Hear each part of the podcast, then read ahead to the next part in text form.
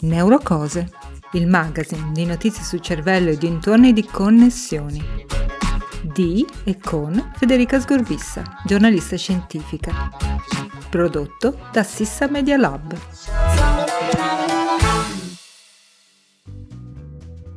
Buongiorno a tutti, eccoci alla prima puntata di Neurocose, il magazine di notizie sulle più recenti ricerche che riguardano mente e cervello e tutto quello che vi è connesso. Io sono Federica Sgorbissa, una giornalista scientifica.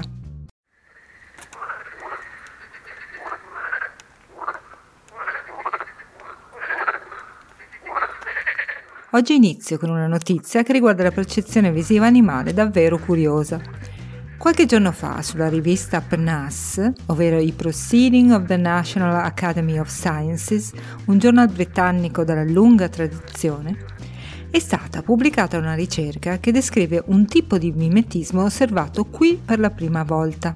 Gli esemplari appartenenti alla famiglia di rane centro-sudamericane, le centrolenide, correggetemi se la pronuncio sbagliata, sono famose perché sono semi-trasparenti. Se non le avete mai viste, fate una ricerca su Google perché ne vale la pena. Schiena e testa della rana sono opache, ma guardandola da sotto è possibile vedere attraverso la pelle e osservarne tutti gli organi interni. Il resto del corpo, gli arti soprattutto, è traslucido. In inglese vengono chiamate glass frog, rane di vetro, e gli autori della ricerca hanno capito perché sono fatte così. Serve al mimetismo, ma non indovinerete mai come. A differenza di altri animali, principalmente acquatici, che sono del tutto trasparenti e quindi quasi invisibili, la rana è del tutto visibile ma nasconde i suoi contorni. Qui serve una breve spiegazione. I contorni di un oggetto sono un potente indizio utilizzato dal sistema visivo di quasi tutti i vertebrati per individuare oggetti, prede comprese. Nel nostro sistema visivo esistono addirittura cellule specializzate a rilevarli. La particolare colorazione dell'anfibio rende i contorni del suo corpo meno evidenti, come se l'animale sfocasse la sua immagine contro lo sfondo. Si tratta di un tipo di mimetismo mai visto prima. C'è poi anche una strana coincidenza. I primi studi storici sulle Edge Detecting Cells sono stati fatti da Horace Barlow proprio sulla retina delle rane. Negli anni 50 del secolo scorso poi Jerome Letving ha pubblicato il rivoluzionario paper dal titolo What the Frog's Eye Tells the Frog's Brain, cioè cosa dice l'occhio della rana al cervello della rana. E sempre in questo filone poi sono arrivati David Hubel e Thorsten Wiesel che hanno vinto un Nobel proprio su questi studi.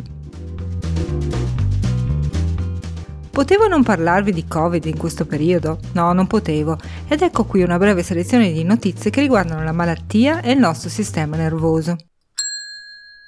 La prima è una news molto italiana. È stata pubblicata su Radiology la prima ricerca che mostra gli effetti del Covid-19 sul cervello, frutto di una collaborazione USA-Italia basata interamente su dati italiani raccolti dall'Università di Brescia, l'Università del Piemonte Orientale e l'Università di Sassari, con neuroimmagini di oltre 700 pazienti. La ricerca è il primo assessment esaustivo degli effetti neurologici della malattia questi effetti pur noti non sono stati ancora ampiamente presi in esame. La ricerca mostra dati interessanti. Il 59% dei pazienti presi in esame ha riportato stati mentali alterati. Il 18% ha sofferto di ictus durante la malattia, il 15% ha mostrato sintomi neurologici gravi. I sintomi mentali erano comunque più comuni nei pazienti più anziani.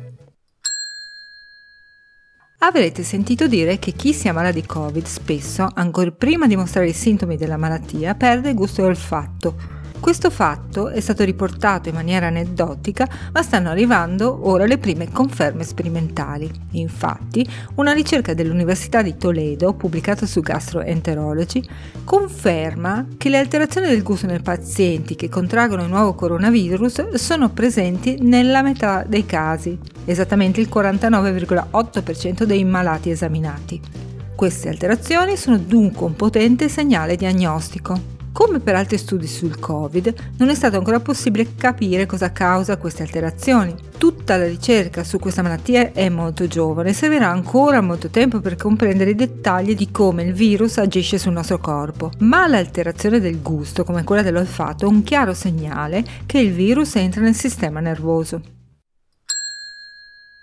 Terza e ultima notizia Covid di questa puntata è un ampio studio che ha coinvolto circa 9.000 persone dell'Università di Exeter nel Regno Unito che sostiene di aver trovato un collegamento fra un gene che innalza il rischio di sviluppare demenza a un rischio maggiore di sviluppare forme più gravi di Covid-19, se infettati naturalmente. Lo studio è stato pubblicato sul Journal of Gerontology Medical Sciences il gene è presente in una persona su 36 nelle popolazioni di origine europea, quindi non poco. Il collegamento fra demenza e Covid-19 grave si era già osservato, ma si pensava che fosse legato alla maggior fragilità complessiva delle persone con questa predisposizione neurologica e non a un fattore genetico.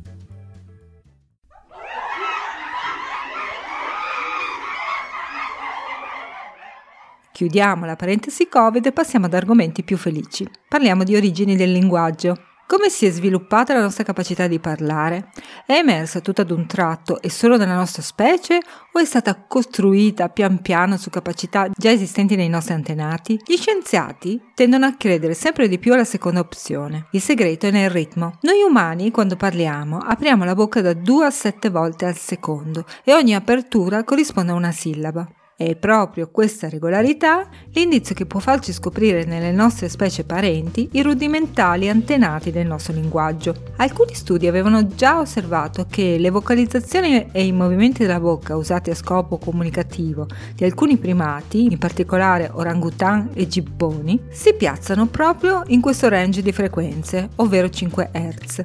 Mancava però una conferma che lo stesso avvenisse anche nelle specie a noi più vicine, ovvero gorilla e scimpanzé. Solo così infatti la teoria può dimostrarsi solida. Detto fatto, uno studio su Biology Letters ha osservato questo ritmo nelle nostre due specie cugine, supportando così la teoria che vorrebbe il nostro linguaggio emergere lentamente sulla base di abilità di comunicazione emerse già anticamente in altre specie di primate e ominide. Insomma, siamo sempre meno speciali di quel che credevamo e molte delle nostre capacità le ritroviamo, seppur in forma più rudimentale e forse sparsa, anche negli altri animali.